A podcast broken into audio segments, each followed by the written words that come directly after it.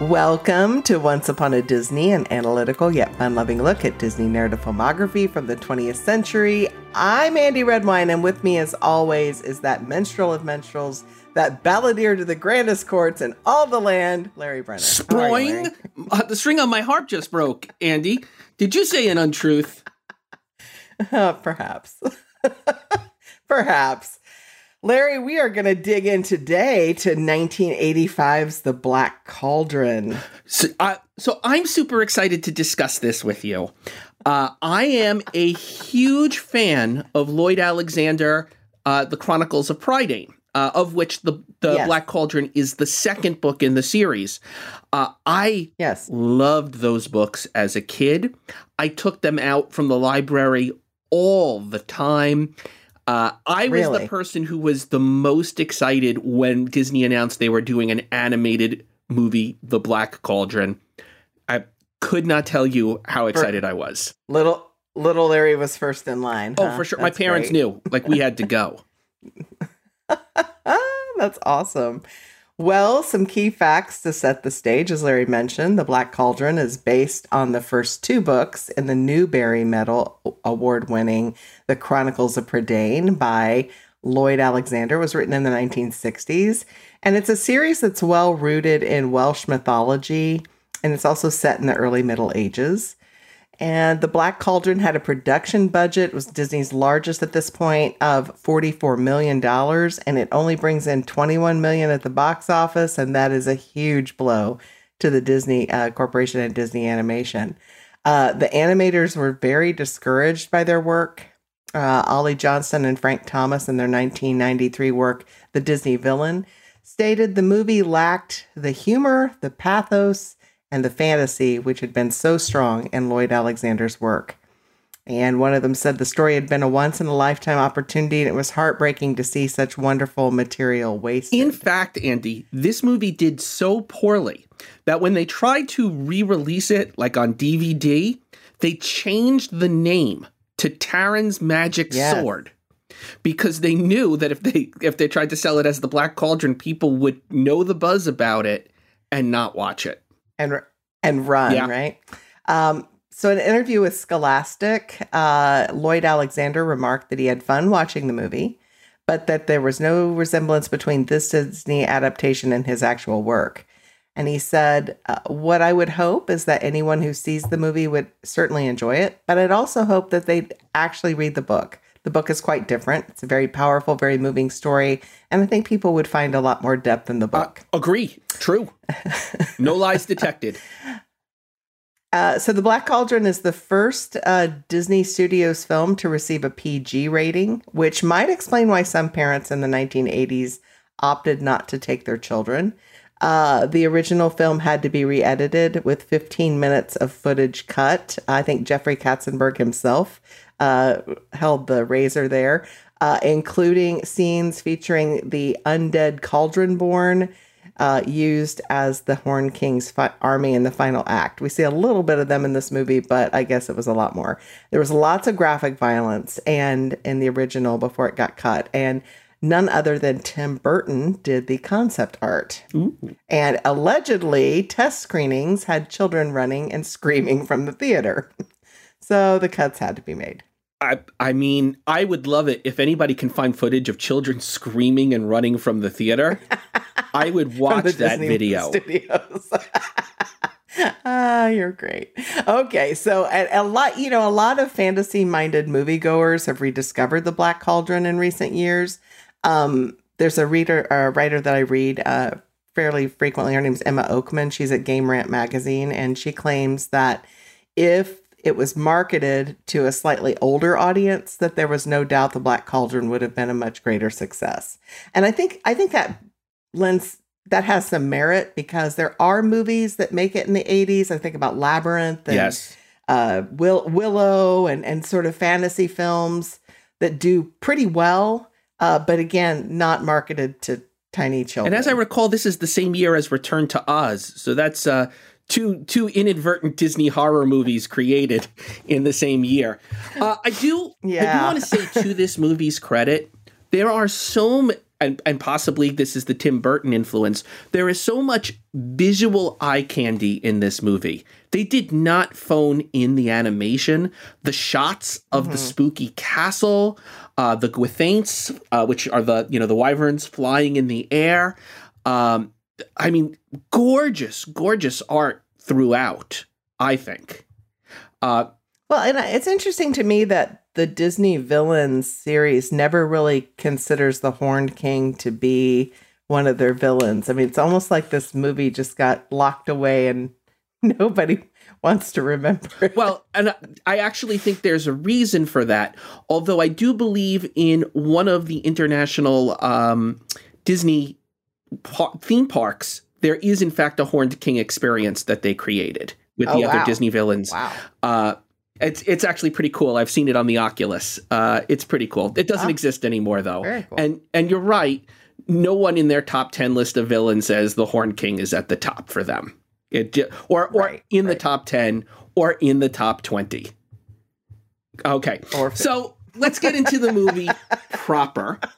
Andy. Okay. As you know, we yes. always start a movie by asking the Manish Tana, why do we start we sure do. the movie where we start the movie. Why do we begin where we begin? Andy, do you have any thoughts on this? Well, Larry, your guess is as good as mine. we have a classic Disney prologue with a narrator, mm-hmm. right?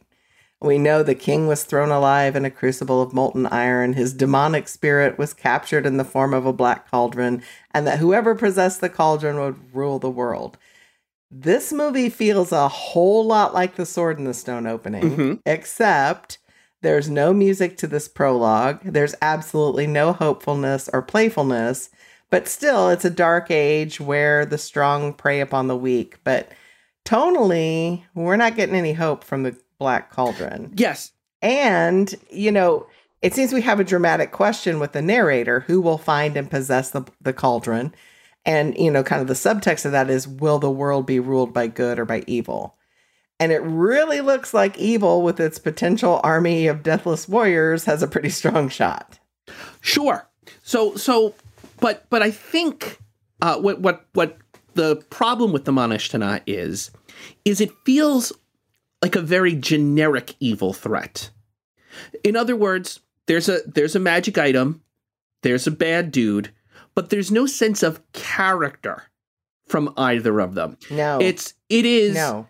any it, it feels in the movie, not in the book. It feels in the movie like very much you know how in movies sometimes there's a bad guy and sometimes there's a MacGuffin? We got both.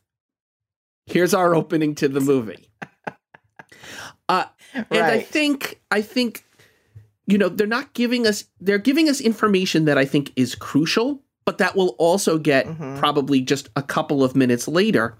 But they're not giving us flavor. And I, I think I think for me that that is really the thing that's missing. Even in Cinderella, we get that little view of Cinderella mourning her father, young and the, the evil stepmother and the young mm-hmm. stepsisters, and it gives us a personal touch to what we're about to experience in a way this movie doesn't. I think you're right. It's most like The Sword and the Stone in its opening. Um, however, we get past the prologue a little bit, and I'm just going to push us forward.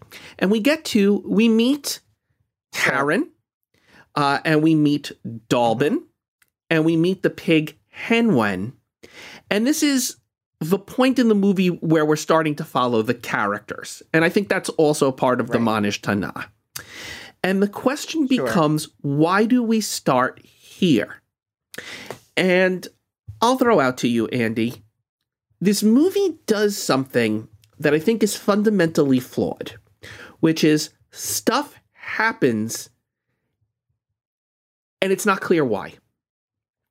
Right. The reason we're watching today is not because Taran has done anything particularly special that day. We meet him. We see him play with play at being a hero. We see him fall in the mud. We see that he's not happy being an assistant pig boy, whatever that means. We we learn about his character.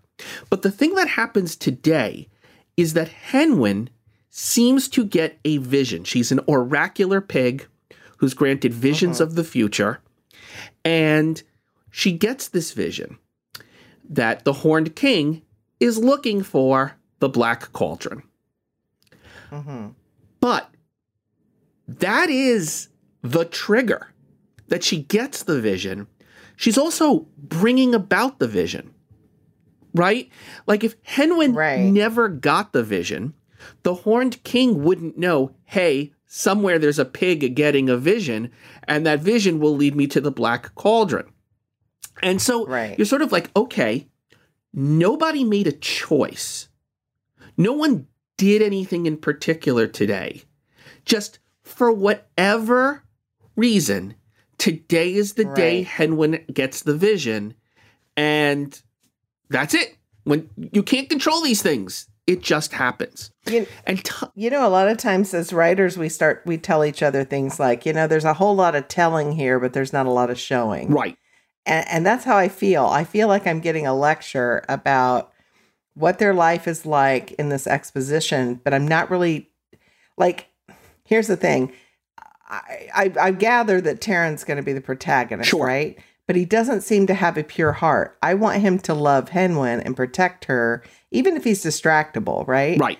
and he doesn't really want to do that and he doesn't really care and so it's like i don't really care about him because the things that he cares about there's no really in no real injustice being done him he's just sort of there he doesn't have a you know and and, and contrast that with like say wart Yes.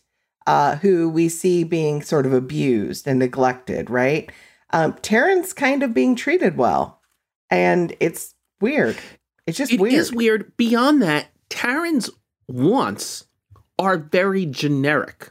He is a boy pretending to be a hero.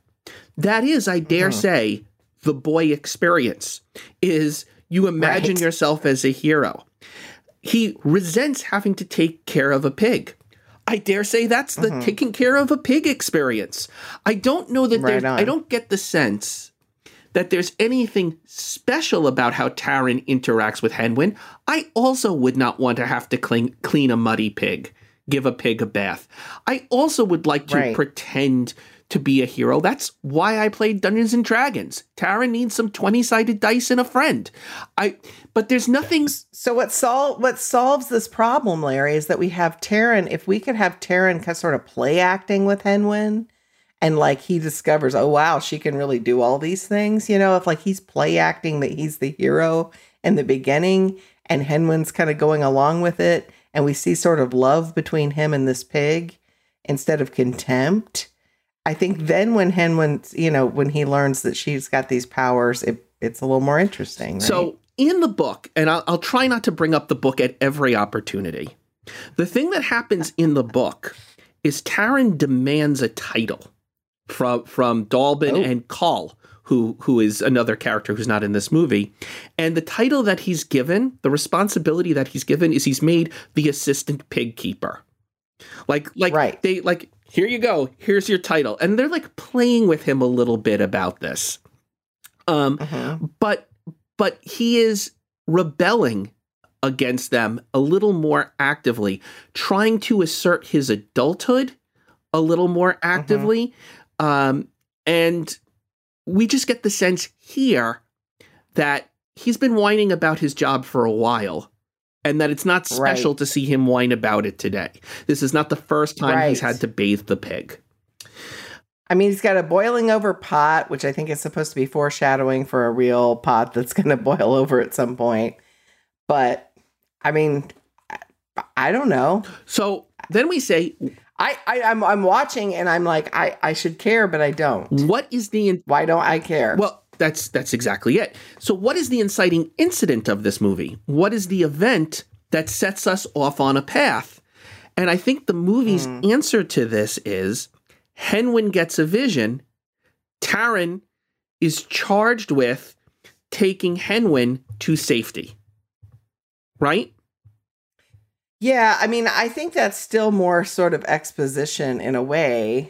It's what sets him off really on the, the- journey. I'm with you. It's not Yeah, it's not really yeah, because the, the real the real moment where he's like, "Oh my gosh, my life has changed," is he loses the pig, right? which feels because he doesn't care about the pig is almost feels sort of unforgivable. I don't think In a so. way? so. So so again, the, what we're we're coming across here is even at the inciting incident, we're, we don't see characters making choices. And that I think is the problem. Taran is told, take the pig away to safety. Uh, so he takes the pig away to safety. He, he says, I'll keep the pig safe. He, he realizes it's an important job. He momentarily daydreams at a pond and looks up and the pig has run away. But Right. but how much attention was like like was he really not paying attention to the pig? I like like it's he looks up and she's gone, but we also didn't see her leave. We didn't see what prompted her to go. He literally took his eyes off of her for 2 seconds it se- seemed like and the pig was gone. Um it's not again not really a choice. I don't know how much you can look at a pig as you're walking. Well, but here's the thing. So you have not. This is no ordinary pig. Sure. This is a magical. She's also pig, intelligent. You should trust that you- she'll stay near if you. You've if you've just learned that this pig is magical and interesting, wouldn't you like be talking to the pig? And wouldn't you be interesting? Like like, can you do it in this water? Can you can you do the thing? Can you show me what I'm gonna be? I mean, if he were to like Yes. engage this at all, Yes. that would change it. Like I would start to care more. But again, I think you're right, Larry. I think you're right on the nose when you say like things are happening to Taran instead of Taran acting on his He's not even making a real mistake here. But what you prompt, the idea that Taran, who has learned that the Horn King learned of the pig because the pig used her power, now with his first experience with magic, tries to replicate what he just saw and inadvertently draws even more not attention from the Horn King. We want to see him make an active bad choice as opposed to like an inadvertent, I'd stop paying attention for half a second. Right. Right. So, moving the story a bit along, we have a lot of stuff that is rising action here. Uh, I would I would argue Taran meets Gurgi, and they have some interactions. Uh, Taran follows uh, Hen Wen's path to the castle, gets captured, meets Eilonwy and is rescued by Eilonwy, rescues Fflewddur Fflam, gets a magic sword, um, all of all, and is still in. Pr- oh, but there is an important point here. At one point, Taran and and Hen Wen are brought before the Horned King, and the Horned King Yes. says to Taran, "Show me how the pig works his magic." And Taran doesn't want to, but when the Horn King says, Well, if you're not going to do it, I'm going to kill Hen Wen the pig, Taran says, Okay, I will. And this moment is important to me and might even really be the inciting incident. But but there's so many Ah. things that are mistakes here. If Dallben didn't teach Taran how to use the pig, Yes. Taran wouldn't be in a position to tell the Horned King now. Taran doesn't need to know how to use the pig. Why did Dallben teach it to him? And beyond that, when the look, I I I have, you know, some existential dread that I live with. When the Lord of the Undead tells me I either have to make the pig give him a prophecy that will lead him to an item that will allow him to create an undead horde that will destroy the world, or he might kill the pig. You let him kill, the, pig. It's sad. It's sad, you guys. I would cry. That's a cute pig. But Taran's like, I have no choice. You do, Taran. E- you do have a choice. even if yeah. the right tr- You don't even like this pig, dude. con- like you. we know full well, we know full well that the Horned King's intent is an undead apocalypse. That's this is not even a close choice, Taran. It's it's just not. it's just Oh, not a close choice. And it almost seems like this choice, it's either me or the pig, feels like it should be a climax. Like we should build to that. It's the ro- But this is it's it's happening. It's it's all like like he he meets the Horn King too quickly. But here's the way to make I it better, think. Andy. Are you ready? Yes. The Horn King shouldn't say, I'll kill the pig. Because the Horn King needs the pig, right? Yeah. Horn King should Right. threaten to kill Taran. And Yes. Taran should have to come face to face with his cowardice. The fact that when his own life was threatened, he, hmm you know, and he's just a boy, and this is a really scary guy, right. he didn't do the heroic thing and and Mm-hmm. did make Hen Wen do the prophecy. So that there's no illusions about what's happened here. To save his own Yeah. skin, Taran sold out the rest of humanity. And for someone who Yeah. wanted to be a hero and to have the guilt of that weigh on him would propel awesome. him to take action further. But the movie portrays Yes. it as like he's actually he just loves the pig so darn much that that like he he's he's willing to give it up to save he's doing it to save the pig.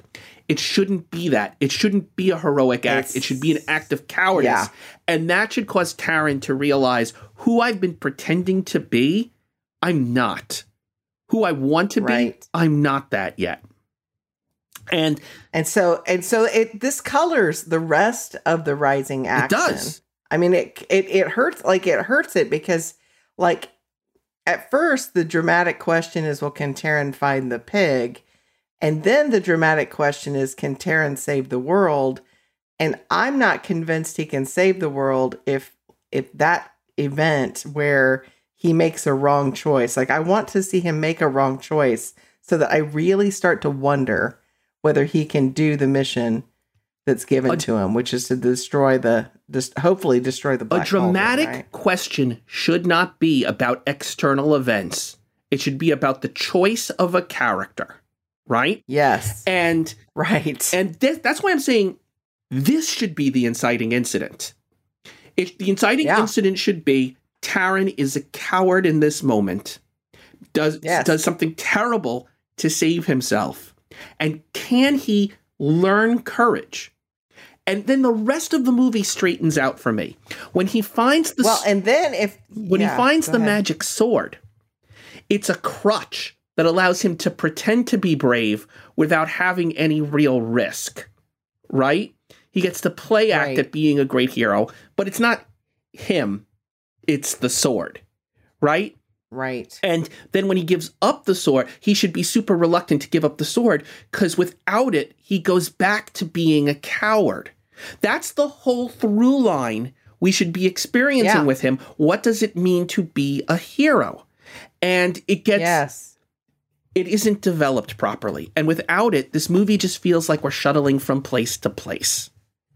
And things are just happening. Things just as opposed to things just sort of happen, which makes it even more scary. I think for children, I think children can handle like people making wrong choices and trying to redeem themselves. But if a child is just walking through this world and crazy things happen to them all the time with no rhyme or reason and no hope, I think that's where a, ch- a children's movies going to fall flat. if this should even be a children's movie because i i gotta tell you i don't think it is i think it should be a teen i think the problem is it's trying to be a children's movie but when your enemies are undead horrors it- you're not a children's movie right, right. the stakes right, are too right. high to be a little kids movie Right. all right we got to get through plot sure. and there's so much Yes. stuff but the rising action is a travelogue of Prydain. Right? Yes. We go from location to location. We go into the pond and we meet with the fairy folk, and then we find the three witches, and we bargain for the black cauldron, and then the cauldron gets captured, and we're back at the castle. But we're going we're going from location to location. And again, flaw in this movie, everything Taran does helps the Horned King. If Taran Right. I mean, there's no, yeah, there's no real mission. Like, like, like Taran's not on a mission to stop the Horn King. He's not on, he's just going from place to place and experiencing these, you know, they and part of this is Andy, I don't they know. changed what the Black Cauldron does in the movie instead of the books, and they did it Ah, because it's a children's movie. In the books, the Horned King already used the Black Cauldron. He's got an army of the undead, and nothing can kill them. So, Okay, so that answers my question about the prologue because in the prologue, when I first saw this movie, I was I had to watch this movie three times to get what Yeah, was yeah, yeah. going on. So in the prologue, he says a king was thrown alive into a crucible of molten iron. When I saw the uh the horned king, I thought, well, he's already been in there, he has. right? in the books. But that's yeah, but that's not that's not the case here. No, and so seeking out the Black Cauldron is about destroying the Horned King and the Cauldron Born because you have to find it. It's the only way he's vulnerable. It's the only way that Yeah. he and his army can be destroyed. But when you change the focus, so the, the your bad guy is looking for this item, the answer is Mhm. you don't uncover it. The Horned King can't get the Black Cauldron unless he bargains with the witches, and it doesn't seem like that's. He can't even find the witches. He never does. He can't even find the No. witches to bargain with them. Tar- the Horned King can't go to the fairies and have the fairies of light lead them there. So everything Taran does benefits the Horned King through this movie. And it messes up the whole quest of it. We, we're if Yep. Taran was just like, great, we got away, let's get home, the movie's over and the Horn King is thwarted. Yeah. He doesn't need to go find the MacGuffin. If the if the Horned King can't get there, we're good. Yeah, like what's it what's it matter? And There's no te- there's no tension. It's interesting. The tension that comes in this movie comes from bad things that are coming to get you. Not the tension of can he, will he pull it off, or will Taran jump in and fix it? I mean, that's the but it's all coming. Yeah. it all comes from this. Let's make it a children's movie. And if we're making it a children's movie, the Horned King can't have undead soldiers at the beginning because that's too scary. So let's put that off till the very end of the movie, and let's never have the undead monsters actually do anything. They'll walk for five feet and then they'll fall apart. And and because and and that Ah. decision, I, I honestly believe the decision to make this a child friendly movie instead of a movie for teens and adults messes with the storytelling structure so much that that it tries to become the Wizard of Oz. I meet this person, Yeah. this person, this person. They join me on my journey, and and and then like we have a melting sequence at the end. But we have the Wizard of Oz for that. We don't need this for that. yeah. What would you say? Yeah. And I just want to get through climate, uh, through plot here. The climax of this movie is Oh the, the forces where good Okay. and evil contend, where the dramatic tension is at its highest. So I think I and it may just be an emotional climax, but I think when Gurgi sacrificially jumps into the pot to break the spell, um, I think that is a moment where I I see something heroic. Yeah, and there's a problem. And maybe for the first time in this entire film. and right? and there is a problem with that when we get to uh, protagonist problems Yep. we'll get to that uh, but the tension the tension is set up the only way to destroy the black cauldron is for someone to willingly go in by willingly go in that means you will never come out that is set up um, and the question is will the dramatic question is will Taran do the right thing and throw himself into the cauldron and right. humorously, the answer to this dramatic question is, I guess. It's not yes. It's I guess he would have, but Gurgi beats him to it. Yeah, I, I mean, I think again, yeah, and and we might just jump into protagonist problems right now. I think now. we should. I think I think we should. There's a big problem with having a dramatic question answered by an ancillary character and not the protagonist themselves. Taran should jump into the black cauldron, and then maybe One hundred percent. we follow Yes. Taran into the cauldron, and we see what he Mhm. experiences in there, and he's given Yes. another dramatic choice while he's in there, which is how much do you want to live? You'll become the next horned king. I'll let you out of the cauldron. You'll become the next Yes. Horned King. You'll be great. You'll be Mhm. feared. You'll be respected. And then Taran, everything you've always wanted, Right. right? and then Taran rejects that choice, but through the nobility of his choice, destroys the cult. I mean, something. So we have to This pay is a much better movie. Taran's This is a much better It- movie than the movie I've seen three times. Yes. right? We want to pay. And by the way, Taran is not the one who jumps into the cauldron in the in the book. Neither is No. Uh, oh, Interesting. well, we can talk about that later, maybe. Uh, but Sure. the truth of the matter is, this is if if this is a movie about Taran, the climax needs to be about Taran's choice, and it isn't. Yeah. What has So the- learned on his journey? And the answer is stuff happens, and you just got to deal with it. Life isn't what it seems. It's not so bad to be in is. charge of a pig. These these Be content with where you are.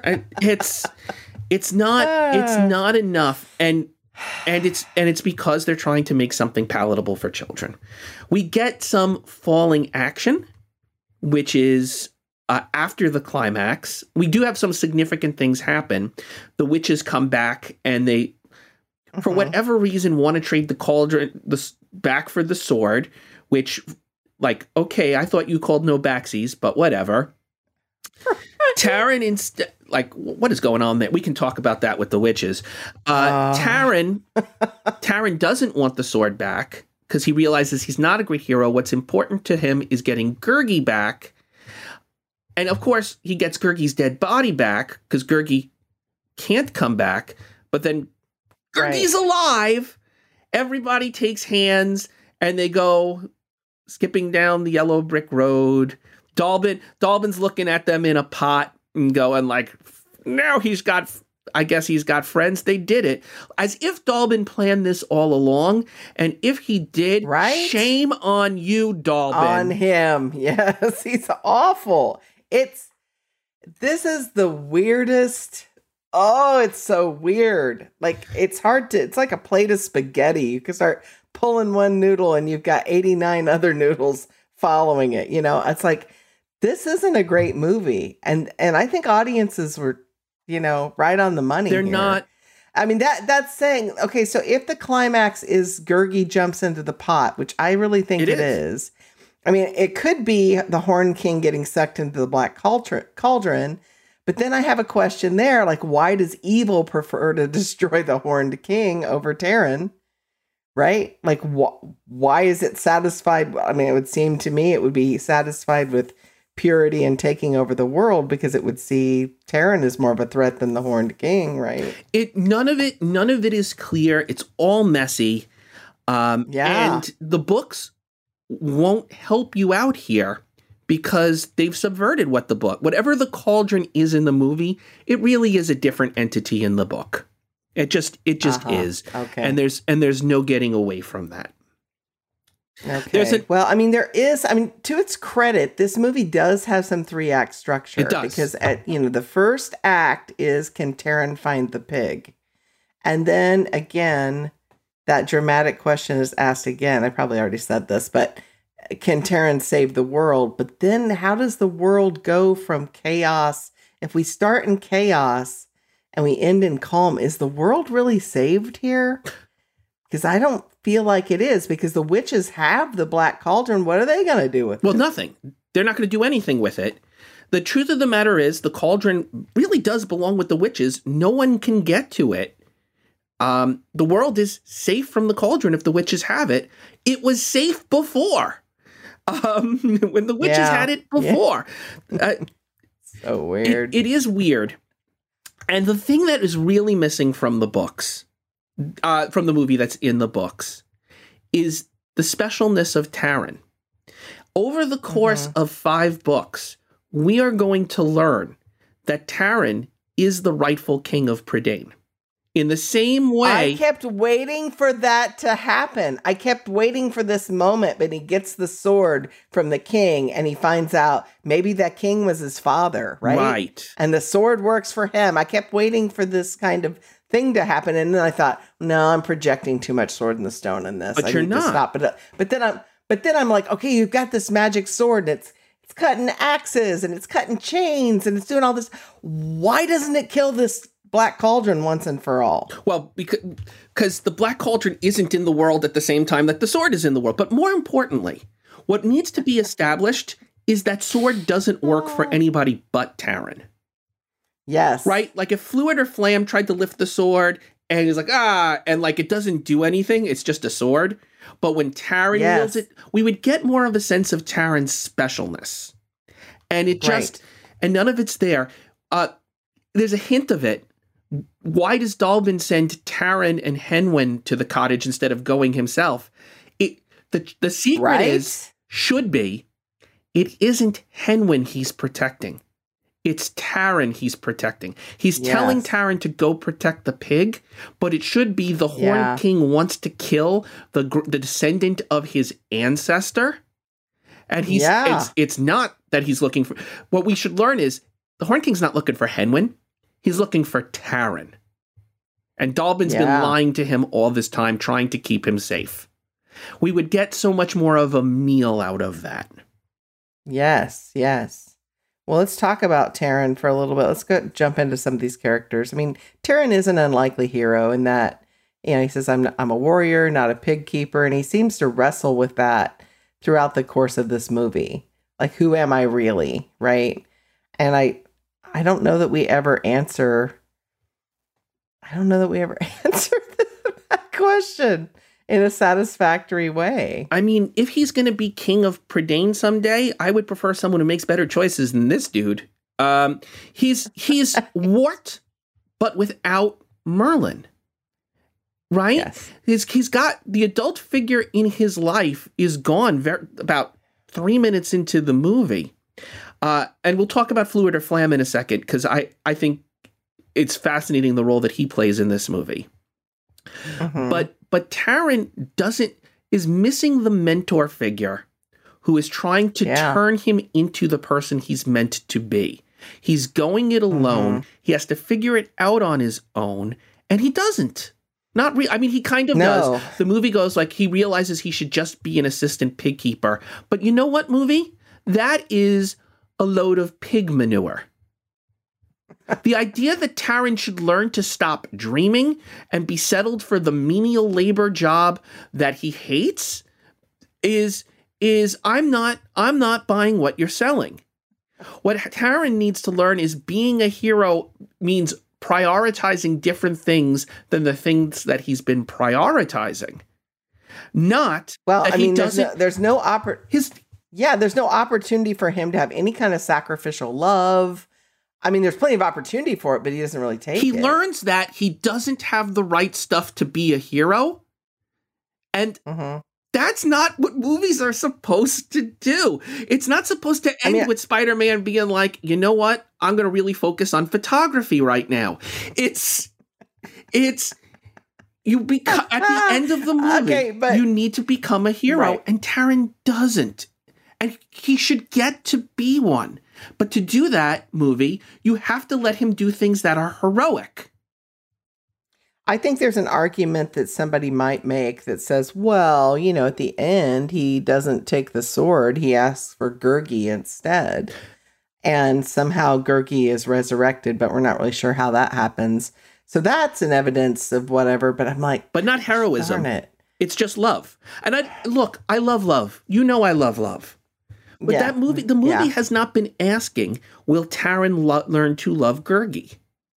Right. That's- or love to love love Hen Wen or love whatever, right? I mean it's It's oh, not the dramatic question of the movie.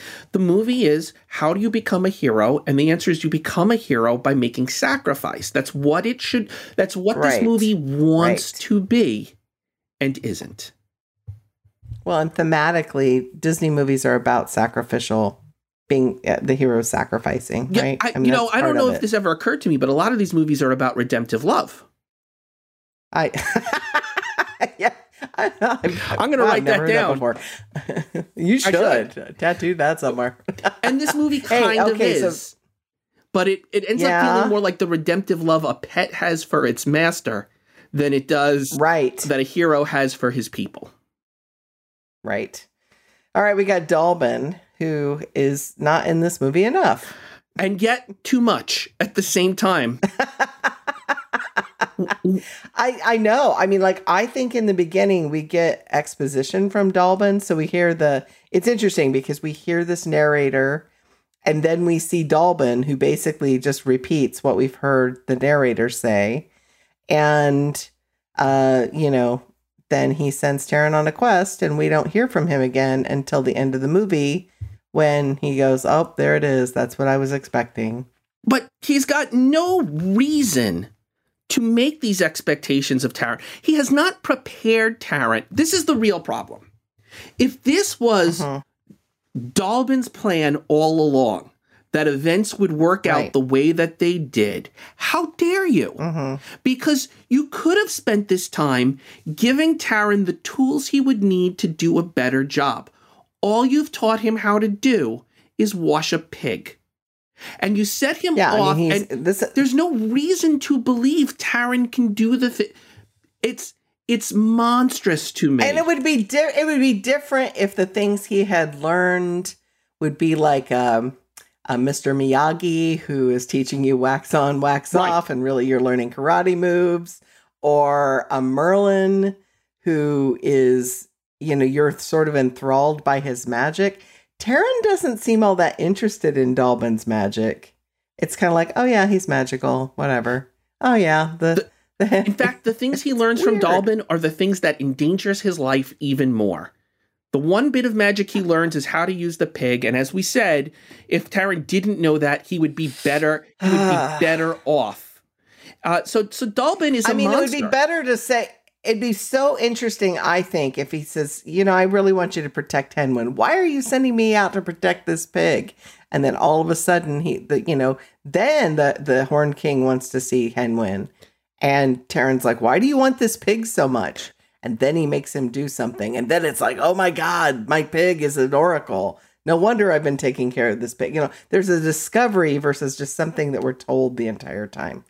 As know. it stands, the end of the movie feels for me like if we were watching The Wizard of Oz and we cut aside to Mhm. Glinda, and Glinda said, Good, everything has gone exactly the way that I planned. That's why I summoned Dorothy with the tornado.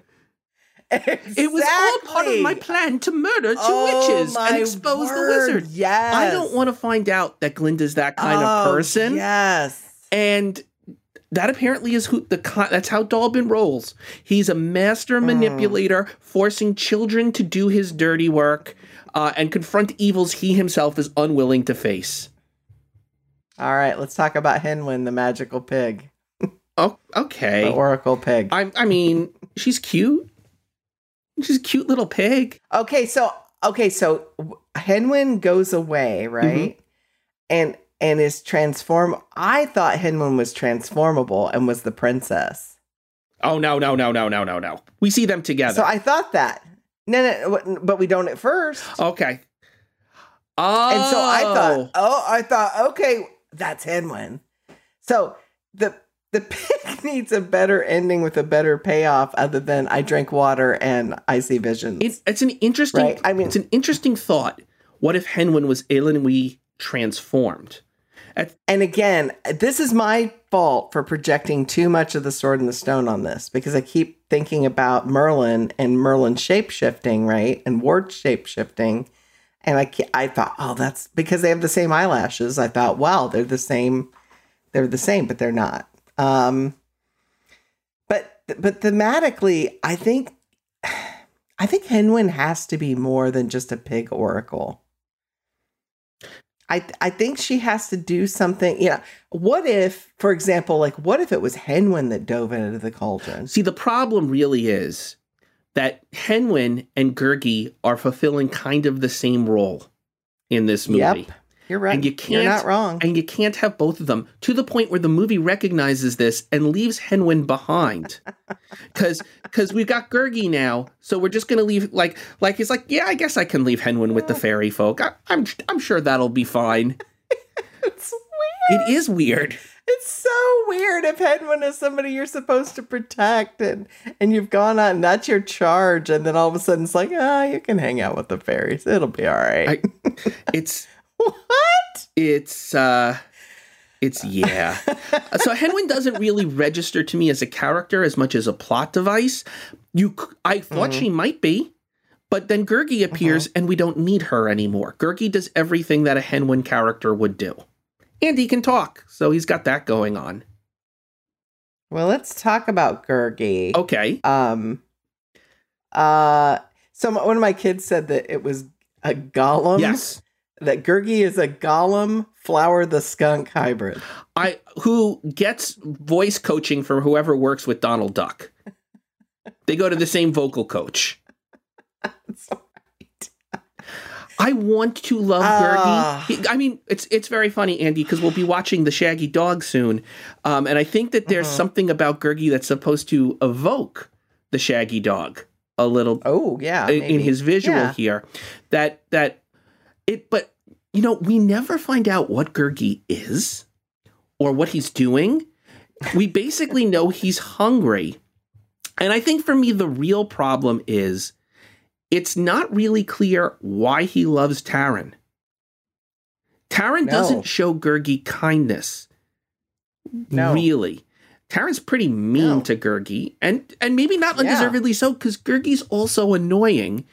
Um, right. But but a, there, there's a moment where, that I'm missing in this movie, and it needs to be the moment where Gurgi falls in love with Taran as as a best friend. And I don't know what that yeah. moment. I can't point to it. And without and see, it, we take. Yeah, you're right, and that would be perfect because again, we take up so much time in this movie with things that are just like I don't know. It's like we've been sitting here for how long? I mean, I there there are moments where I'm like, this is wasted real estate. If we had the Gurgi moment, then the payoff of him jumping into the pot or the or the cauldron would be, I'd be bigger. Taran needs to do something really kind for Gurgi, uh, mm-hmm. and thoughtlessly just reflexively do something kind for Gurgi. Doesn't have to be like, I love you, uh-huh. Gurgi, but just like Gurgi gets injured and Taran's like, here, let me bandage you. He can be resentful about doing it, but there needs to be that sure. small act of kindness. The closest we get is Taran says, well, now that you've taken a bite out of this apple, I guess you can have the whole thing, you dirty thief. I, I don't, I don't feel like that's enough to bond. I mean, that's why Gurgi took the bite in the apple. He, he didn't think Taran would eat the rest of it afterwards. And I think my daughter's right in that, like, the Gurgi is Gollum. Yes. Uh, from the Lord of the Rings, and that, like, you need Gurgi, but you don't like Gurgi. The movie wants Gurgi to be lovable, and he kind mm-hmm. of is, but not enough. But just not yeah. enough. He's not yeah. cute enough. He's not vulnerable enough. He's not like he talks about himself being a coward. He it Mm-hmm. It's just not clear why Gurgi continues to go with them for an apple. It's it's it's not enough. Odd. It's odd. Or what's his backstory with the with the cauldron? Oh, I, there I is no backstory with him in the cauldron. He's just one of the fairy folk creatures that lives in the woods. Um, right. and in fact, Taran Taran does like first of all, Gurgi super annoying in the books. Although, fun mm-hmm. One day, I'll tell you the story, viewer. You'll like the story. Young Xander, my oldest son, but at the time he was young, has read the Book of Three. He comes running into my office and he goes, Crunchings and munchings. And I say, What? he goes, Crunchings and munchings. And I said, Are you hungry? And he goes, Crunchings and munchings. And I say, Get out of here, Gurgi, or you'll taste the back of my hand. And he goes, Oh no, tender whackings and smackings for poor innocent Gurgi, and ran out of the room. Very cute. It is very cute. uh, it was it was so adorable. Uh, and arguably a cuter story than what we see on screen. Yes, but that's what I'm saying. You have to push the comedy yeah. a little further than this movie is willing yes. to go. And to do that, yep. Taran has to be more of the straight man. Um yep. and like it, we we need more chemistry between them. Mhm. Mhm. Well, let's talk about my favorite character in this movie, Creeper. Creeper? I not Creeper. in the books. I mean, if, I, if I'm gonna pick, I'm gonna pick. If I'm gonna pick one in this movie, Creeper's the one. He's the consigliere, the Horned King. Um, I think it's really interesting watching him punish himself, watching him be afraid of the Horn King, and then he's set free from the Horn King. And I wanted to see him redeem himself, and he doesn't. He doesn't, and and the movie seems to think we should be happy for him that he's now free of the Horn King. Um, I'm not happy Yeah. for him. He's a sadistic monster. He Yeah, I revels mean, he's in been- having power over his prisoners. He torments Yeah, them. it's weird. It is odd. So the creeper is a symptom to me uh, of the larger problem of the movie, which is that your bad guy Mhm. is too scary. So he's the Mhm. surrogate bad guy who's not as scary, designed for us. We spend more time with Creeper than we ever spend with the Horned King, and it's it's because of the little kid audience. Again, this character We does not appear in the books. yeah. He is the one original character in this movie that Disney created. He's the gopher uh, of this one. Yeah, yeah. I mean, he's cute and funny. I think he's kind of, you know, in a goofy way. I think he's kind of neat, but he's the most Disney of all of this film. and I that makes sense because Um, he is the only 100% pure Disney character of this of this group. Yeah, yeah. Let's talk about Princess Eilonwy. All right. On the scale of princesses, she's pretty great. She's active, uh, asserts her mind. Um, yeah, Like I love the bit where she goes like, "Oh, I was hoping you could rescue me." Well, I guess I'll rescue you instead. I love that. That was great. It was a great line. I did expect more from her magic orb than just to chase rats. Yes. it seems to me that a magic orb would do something. And for someone who's been in the dungeon for a bit, she does seem rather surprised uh, to find the king's coffin, right? she As Taran. And what is that king's coffin thing all about? Who's that guy? What is that? Look, you know, every house has some when you buy a used house, every house has some secrets. In some places, you know, um, there might be a hole in the wall that you never noticed, and then sometimes there's like the crypt of an ancient king with his magic sword. You know, you, it's all a, it's all a gamble. Uh, but I do want to say about Eilonwy is that while I think she is one of the better Disney princesses that we viewed, they have really sanded the edges off of her from the books. In the in the books, she is such a character. She's Really? she is alternate vain and selfish and Mhm. easily takes offense. But the reason she takes offense is she's so desperate to hear that she's loved. Uh, she's got a thing Mhm. for Taran, and Taran has a thing for her. But but like he's he's terrible with girls, and she doesn't ever let him off the hook. And their relationship, we get a taste of that in this movie. And truthfully, there's not a lot of time for all the edges she has in the book. But but I will say, like, Princess Eilonwy is a step towards getting Ariel. She is. She, you know, Mm. she's not quite at Alice in Wonderland levels for me in terms of assertiveness, but she's pretty darn close. Uh, and Interesting. and you know, she reminds me a lot of um, Princess Calla from Gummi Bears. Uh, which ca- came out around the same time. They even visually look very similar. Uh, it's really interesting to me that you say Ariel because I mean those these two films feel a lot farther apart than they really Yes. are. The Black Cauldron and uh the Little Disney Mermaid. is at this- They're not that far apart. Disney is at this point of time where they're realizing their female characters cannot be objects. And Mhm. it took a long time to get to the 80s where we get there, but but they are they are doing the work. I really do think they're doing the work and they're doing the work here. Uh she she speaks her mind on several occasions and she doesn't allow herself Mhm. to be disrespected. And there and right. And you gotta love that. I give this movie extra points for Eilonwy. I I love her. All right, Fflewddur Fflam. So there's a rule about minstrels, Larry. Yes. Is this Chekhov's rule about minstrels? I think it is, and that's that minstrels got a minstrel. It is so weird that this party has a bard in it, like has someone whose job it is to sing and make music. and at no point in this movie does he sing or make music. And beyond that, Andy, thank God he doesn't sing. Cause cause I don't want that. Uh, we get half a song from him, right? Not even Uh, fragments. eh, eh, well, and it's Disney's biggest budget movie ever. Every Disney movie to this point has had Sherman Brothers music in it, and this movie chooses to have a a guy with a harp who never uses it. It's weird. But do you remember when we watched The Sword and the Stone and I was like, all of these characters can't sing, but they're singing? That's what the Black Cauldron would have been with music. Like, there's nothing about Fflewddur Fflam's Okay. voice that makes me think I want to hear him burst into song here. um, Mm, okay. Here's here's the question though.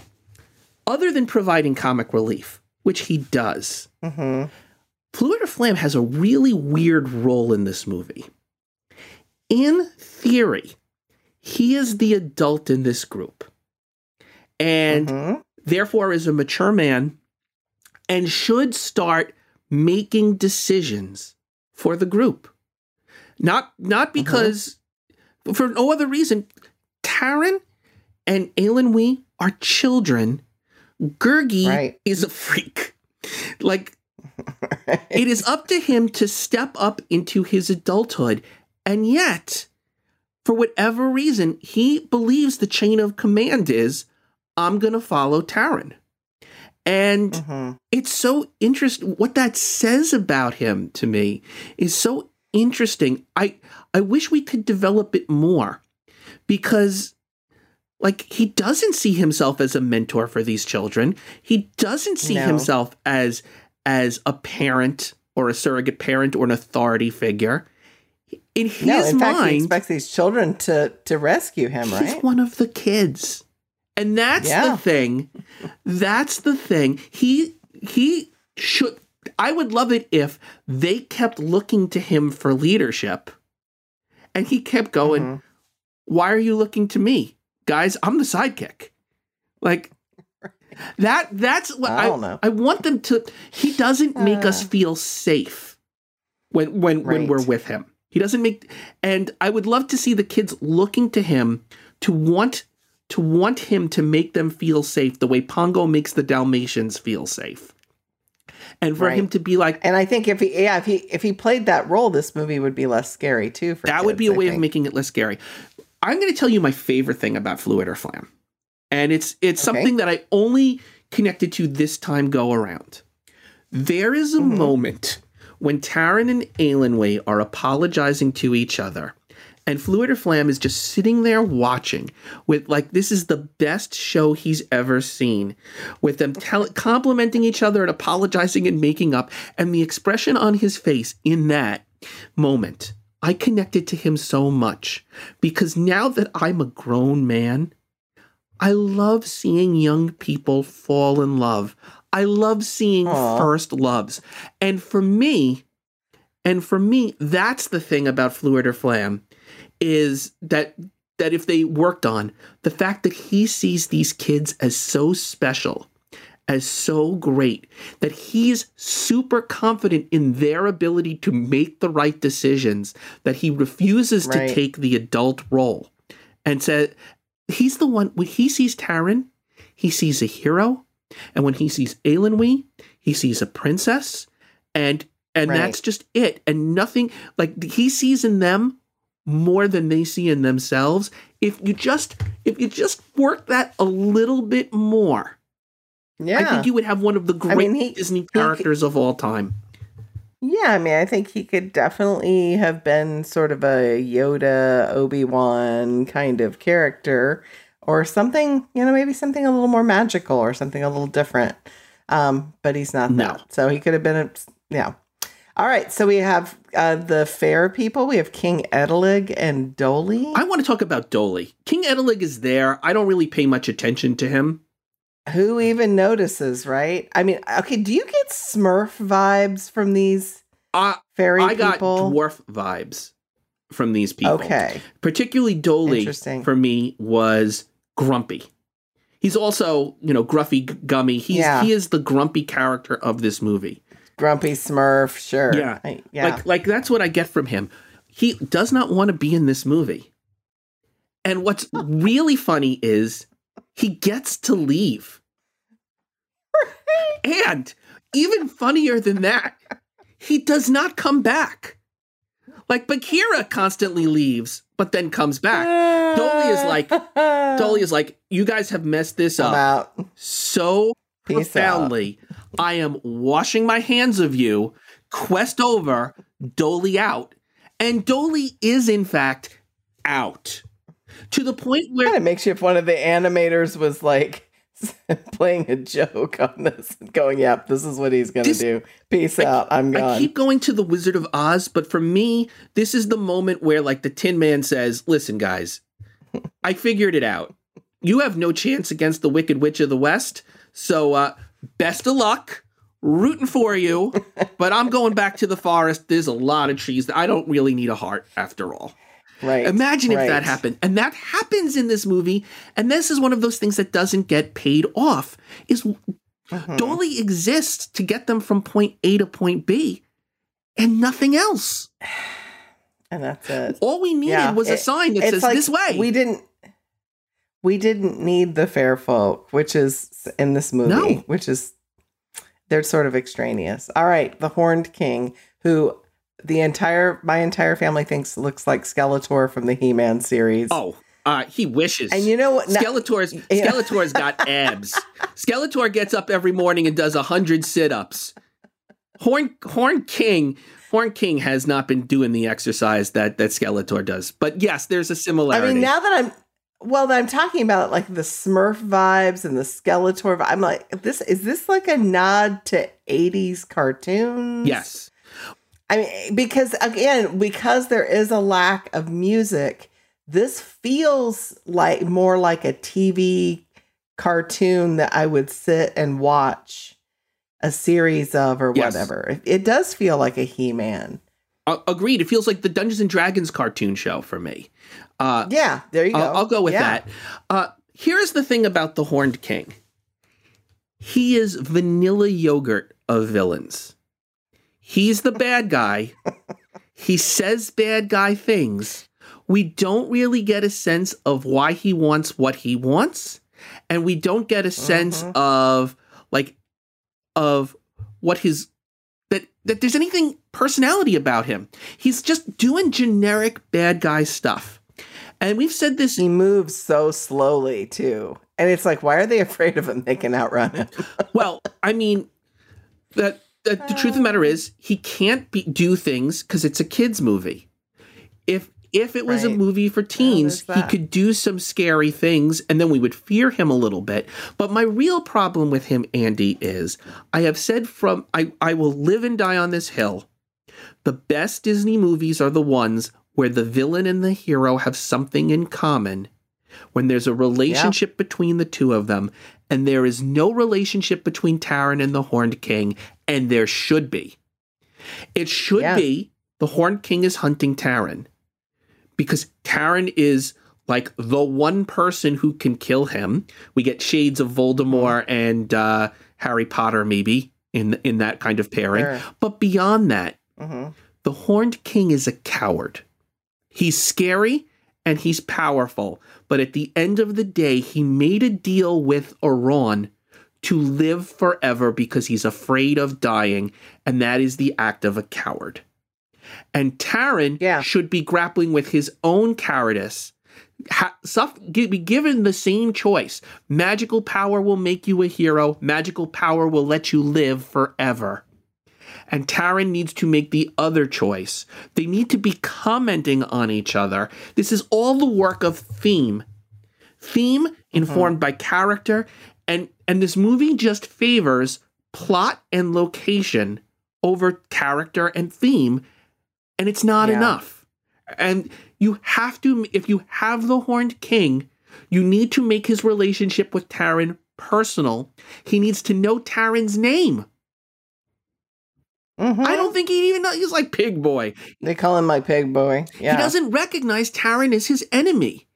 He's so confident that Taran's not his enemy, he leaves the Black Cauldron behind, which, hello, read your villain handbook. You leave guards to guard the item that can destroy you. But, but like, He and he doesn't lock eyes with Taran. He's not like you're, No. you're the one who defeat. He doesn't have a Scooby Doo moment. and there's nothing. no real like there's no like showdown moment either. never confront just- each other. Taran doesn't triumph over him, No, no. And and that All that's really the problem there. Yes, there's a big yeah. All right, the witches, um, who are kind of fun. They are kind of. Um, A, do you want to hear Betsy's theory? Yes. Those three witches are the same witches from Hocus Pocus. okay, I got the same vibe. Did you? Got the same vibe. Agree. They, I mean, and they end up with the black cauldron, which again, they've got the sword. I think it would have been really cool if the witches had destroyed the black cauldron, or if if Taran had gotten the sword out of the bargain with them, and somehow you know figured out how to get it back, and then he destroys the black cauldron with the sword. I and I think that's that's missing. That's missing, but also, so their role in this as as Fey folk is to be beyond the role of beyond the fight of good and evil, Right. right? They're Right. there and they like to have their fun and they like to play and turn people into frogs and maybe seduce uh, Mhm. a, a minstrel who clearly is not into what you're selling, lady. Um, but Mhm. but like that that's what the they're like that classical fae like we like to play with mortals and that's fine as far as it goes they're not going to destroy the black cauldron because it's fun to have a black cauldron it makes them interesting Right. it's unique it's a collectible i don't have a problem with that what i have a problem with is and it never made sense to me she trades the cauldron for the sword and then for whatever, whatever reason, um, I think it's Why? Orgoch says, no, now we got to trade the cauldron, the sword back for the cauldron. Why? Why would you do that? It makes out I it- there's just no there's no sense to it. There's no rhyme or reason. No. And and it just it feels arbitrary. It feels like because we're at the end, they should be like, hey, Black Cauldron's out in the world now. Um like now we've got this cool sword. Like like they're they're playing games. It's just not clear how they win. Even Fflewddur Fflam manipulating them at the end. I they don't come across as real people. And they're not real people. They're fairy folk. I, they're witch fairy folk. I get that. But but like you know you want them pursuing objectives and you want them to be trying to win their scenes and i guess we get a taste of that but we don't it's not really particularly satisfying Not at all. All right. Pitch time. okay Given this film, what in the world are we gonna do with this content? Do you have any ideas? yes i I'm sure not a fan in general of let's take a movie and make it live action but this movie needs to be live action it needs to be for Mhm. teens It needs to be a coming of Uh-huh. age story. We need to see Taran deal with real issues. We need the Horned King to be scary. Uh, I, my pitch is let's get it right.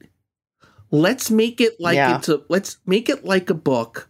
Like we could get easily if we just use the five books, we could get five movies out of it. It could be a franchise. Let's not try to combine two books into one. Let's just really do the books. Let's not reinvent it. And I know that that's of the pitches I've given, it's not wild, but they really didn't get it right the first time. They deserve a second swing Uh-huh. at it. That's that's my pitch. Andy? So likely that's also my pitch. Likely Disney doesn't want to have anything to do with this movie ever again. but um, I do think a live action based on the actual books, either as a movie series or even a TV series, could be cool. And I keep envisioning sort of this Game of Thrones for tweens and teens. Yeah. Um, you know, that could be kind of interesting. And again, there's you're you're right. They didn't get it right. There's a whole lot of source material that's excellent. And it's just Yeah, this is not a case of the story was bad from the beginning and they couldn't fix it. I mean this it- is the fixes they put like- into it ruined the story. I a Newbery medal is hard to get. And so the fact that this movie is that based on that kind of source material says that Somebody just didn't know what they were doing in the adaptation. For me, this reads like there were too many people putting imp- imp- putting notes on this, trying to make it something for young people, and that's just not mm-hmm. what the source material was. It it right. it didn't lend itself to being adapted in the way they wanted to adapt it, uh, and that's unfortunate. That's unfortunate. By the way, I wouldn't mind an animated version of this that was just geared towards teens and not towards young viewers. I wouldn't mind that either. It could be done. I mean, I keep thinking like How to Train a Dragon or movies like that. I keep thinking because How to Train a Dragon really wasn't for. It's still young. Know, it's younger my, than this material is. It is. It is. That's true. But there has to be this kind of. It's almost Pirates of the Caribbean, maybe. It could be at that level. I mean, it's uh, you could At do this level. You, if you think of it more as Lord of the Rings Junior, then yeah, there it is. Then there it is. Um, then something that is the contemporary of the Great Mouse Detective. I think you'll be in better. I I, I think that's where it exists. This is the source material for this movie is so great. I would I would love to see a great version of this movie. Me too, because this was a hard, this was a hard, hard, hard uh, podcast. I enjoy it. I enjoy this movie, Andy, but I enjoy it because I love the book so much. The love of the mm-hmm. books gets me through this movie. And since you've never mm-hmm. read them, this movie is a failure. I haven't. And the movie has to has to work standalone from the books. If it doesn't, if it doesn't, it's then it's it no good. Work. So so while I'm going to say this is we had a mixed review reaction to this you're right. As a movie, this does not succeed. And and for me, as like giving me visual images for a book, yeah, it works for that for me. Uh, but that's not most viewers. Just isn't. So, what movie are we tackling next? I week? hinted at it. We are doing The Shaggy Dog, which Yay. I have never seen.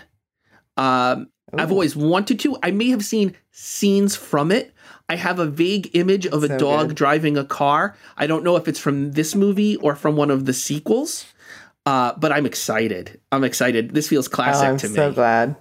It, it is it is definitely classic.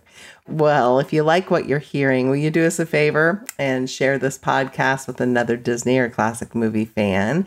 And please check out our Once Upon a Disney Facebook page. You can tweet us at, at Andy Redwine or at Larry Brenner 6 or drop us a line in our mailbag at once upon a Disney podcast at gmail.com. So until next time, friends, see you real soon. See you real soon.